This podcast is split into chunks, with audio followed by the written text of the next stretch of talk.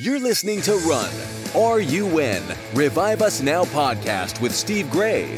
As pastor of the Smithton Outpouring and the Kansas City Revival, Steve is a leading voice of revival worldwide.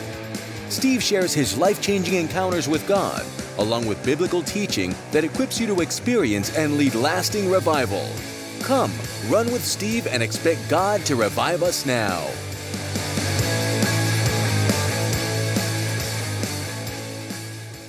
Hello, everyone, and welcome again to another Revive Us Now podcast. And we're going to talk about why revival doesn't work for some and why we need it so badly in our churches, why we need a fresh move of God in our churches. And it's really unique because we have so much hurt, so much despair, so much discouragement in the world today, but we cannot exclude the church folks. We got the same thing going on in the church folks, a lot of them at least.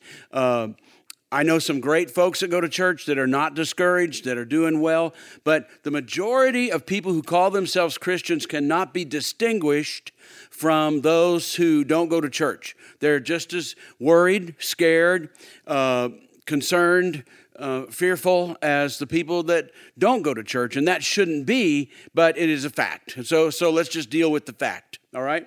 So now I want to tell you how those people that do go to church are, are in trouble if they want to get some help. I think they want to get some help. They don't want to be fearful. They don't want to be discouraged. They don't want to be dysfunctional. They don't want to have their families and children feeling that edge of what's going to happen next, what's going to happen in government, what's going to happen in my finances, all those kinds of things. But that that that uh, you know that stress that's on our society, it is there. Okay. And it's on the church folks, it's on those that call themselves Christians. And so I want to talk to you why it's so necessary at this point that we get a fresh move of God, or what we talk on this broadcast is revival. So I went to the parable of the Good Samaritan, which most people would not pick, I don't think, to lay out a foundation of why we need a fresh move of God, but I did. On one occasion, here it is. On one occasion, an expert in the law st- stood up and said to Jesus, uh, actually to test Jesus, Teacher, he asked, What must I do to inherit eternal life? Now, in the Jewish uh, context of this, this guy doesn't mean, What must I do to die and go to heaven? If I die, I'll go to, get to go to heaven. That was not the Jewish context. Eternal life to them meant when the kingdom of God comes and rules on the earth, what must I do to be able to live and inherit the kingdom of God with the Messiah? That's what it means. And uh, we always translate it then, what he, he means, will I get to go to heaven when I die? None of that ever existed in this century, in that century. So Jesus answered, sort of like God's plan A, and uh, what must I do? And Jesus said, What's in the law? How do you read it? And he says, Love the Lord your God, your soul, your heart, your strength, everything like that, with all your mind, and love your neighbor as yourself. And Jesus said, You've answered correctly. Do this, and you'll live. Now, that phrase just throws a people, uh, follow Martin Luther and the Calvinists, and all that throws them crazy because they, they feel like, well, Jesus just endorsed works, earning your salvation, because he says you do those things, you'll live. And he just endorsed it. And of course, I don't have any problem with it because that was God's plan A. God's plan A was that the people of God were supposed to, you know, all the way from Adam before he sinned, were supposed to be able to do these things and they would live, you know, and, and serve and reign with God forever. But most of us realize this guy's trying to test Jesus, but he's really going to flop himself because really, do you think he did that and was that good at it? And so, and and and so if you, if a person could do all that all the time, then plan A would work. So that's kind of God's plan A, but plan A is not what Jesus is after here. What Jesus is going to try to show this guy is he doesn't he needs a plan B. That plan A hasn't been working. The religious and not just earning salvation, it's the whole system is flopped, as flopped. And so he he's and so this man, the teacher in the law says, but he wanted to justify himself. Whoops. Bad move when you're with Jesus, trying to justify yourself in front of Jesus. Oops, he should have left well enough alone. So he asked Jesus, And who is my neighbor? All right. So Jesus then gets the parable of the, what we call the Good Samaritan. And so he tells this story, this parable. A man was walking from Jerusalem to Jericho, and he was attacked by robbers, and they beat him and stripped him of his clothes and valuables, and he left him half dead. All right? So there's the story. There's the parable. He got beat up on the road to Jericho, which was very common in that day. These people listening to that, they would have understood because that's a very dangerous road to travel. And so he got beat up and stripped of all his clothing and all his possessions, and they left him half dead there in the ditch. All right, so that was common. But here's the funny thing about it then it says a priest happened to be going down the same road. He saw that man and he walked on the other side. And then it said, then a Levite. Now, you know the priest is a religious person. A Levite is a, is a religious person in the, in, in the things of God.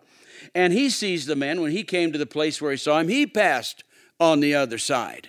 Now, why is that so significant to us today when we're talking about revival, a fresh move of God? We're talking about hurting people. So here's a hurting man. He's half dead. He's probably worse off than we are. But still, half dead, we can be half dead in our hearts.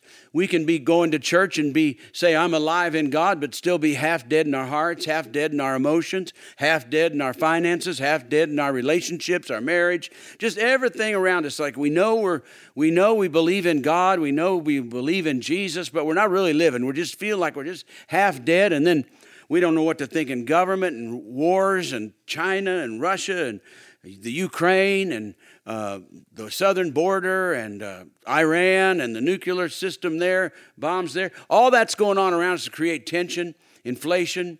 And uh, so we just it's just wearing on us. So we may not be beat up like this guy, but we're pretty beat up by the world and our worries and trying to keep ahead and what's going to happen next, and of course the pandemic and all those kinds of things.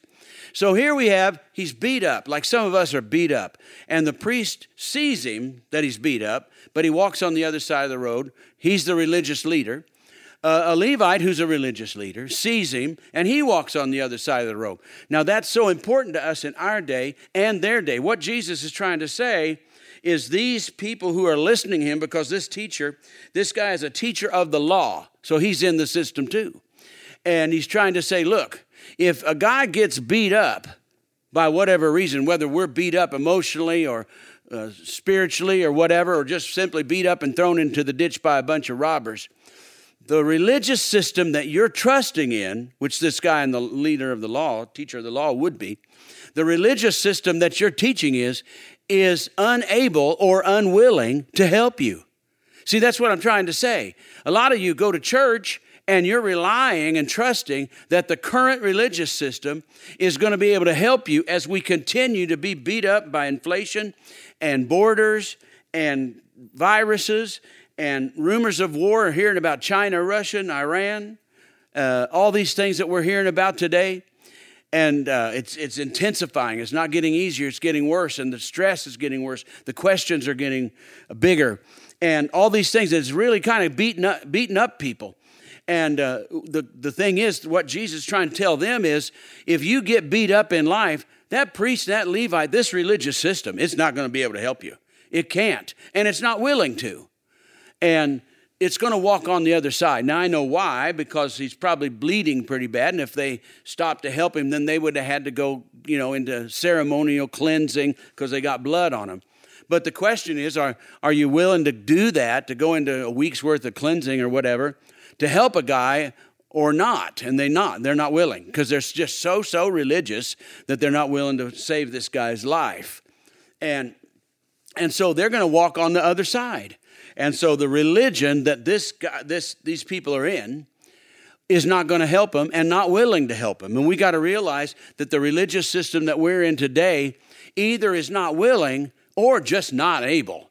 We've got people that are in the pulpits preaching, uh, trying to make us feel better, trying to encourage us to keep going, but they have not experienced the living power of God either.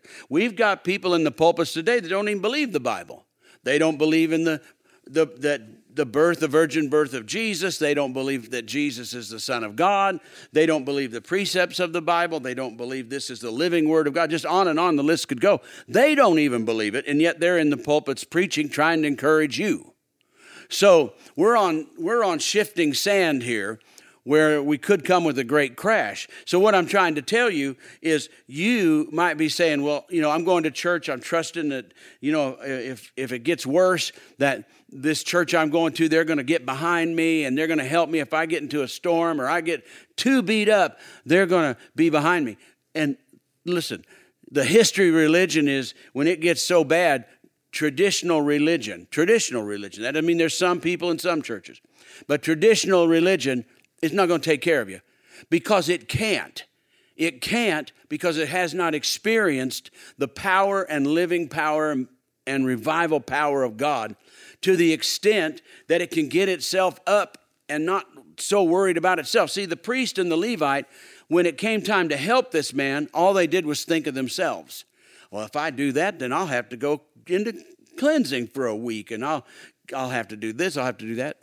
And so they're thinking of themselves. And that's what happens with our current day religion. Our current religion is so selfish, it preaches selfishness, self centeredness. Think about yourselves. And it preaches all about ourselves, the me generation. And so when you get into a real crisis, what do you think religious folks are going to do? What if it gets really hard? What if inflation goes or the economy goes? What if war breaks out? Well, the religious system is going to start thinking about itself. Religious people are going to start going for survival not revival. And so that's why you need to begin to realize you need to get around some revival people, people that have got into this for the long haul and know how to pray in order to get the power of God down, the healing power, delivering power, the strength of God. They're in this for the long haul and they know how to get a hold of the things of God. They're not just talking about hang on, you can make it another day, you're a good person, God loves you, and go on. That's all you got. No, they're able to get this thing up. And of course, then another guy comes along and he's got something great to do and, and get this guy back on his feet. So, for the next podcast, we're going to find out that help does come to this guy that's half dead. But it comes from an unlikely character. In other words, it comes from a surprise place. And that's why many of you, you might be trusted in the local church you've gone to your whole life. But it's not prepared. Most churches are not prepared to help you in real troubled times that we might be entering in. That's why we need a true revival. But help does come to this guy, but it comes from an unlikely place. It's a great big surprise. And we'll do that next time on our next podcast. Until then, bye bye. Thanks for listening to the Revive Us Now podcast with Steve Gray push the subscribe button so you don't miss an episode, and spread the word on social media. For more episodes and resources, go to reviveusnowpodcast.com. Until next time, keep on running for revival.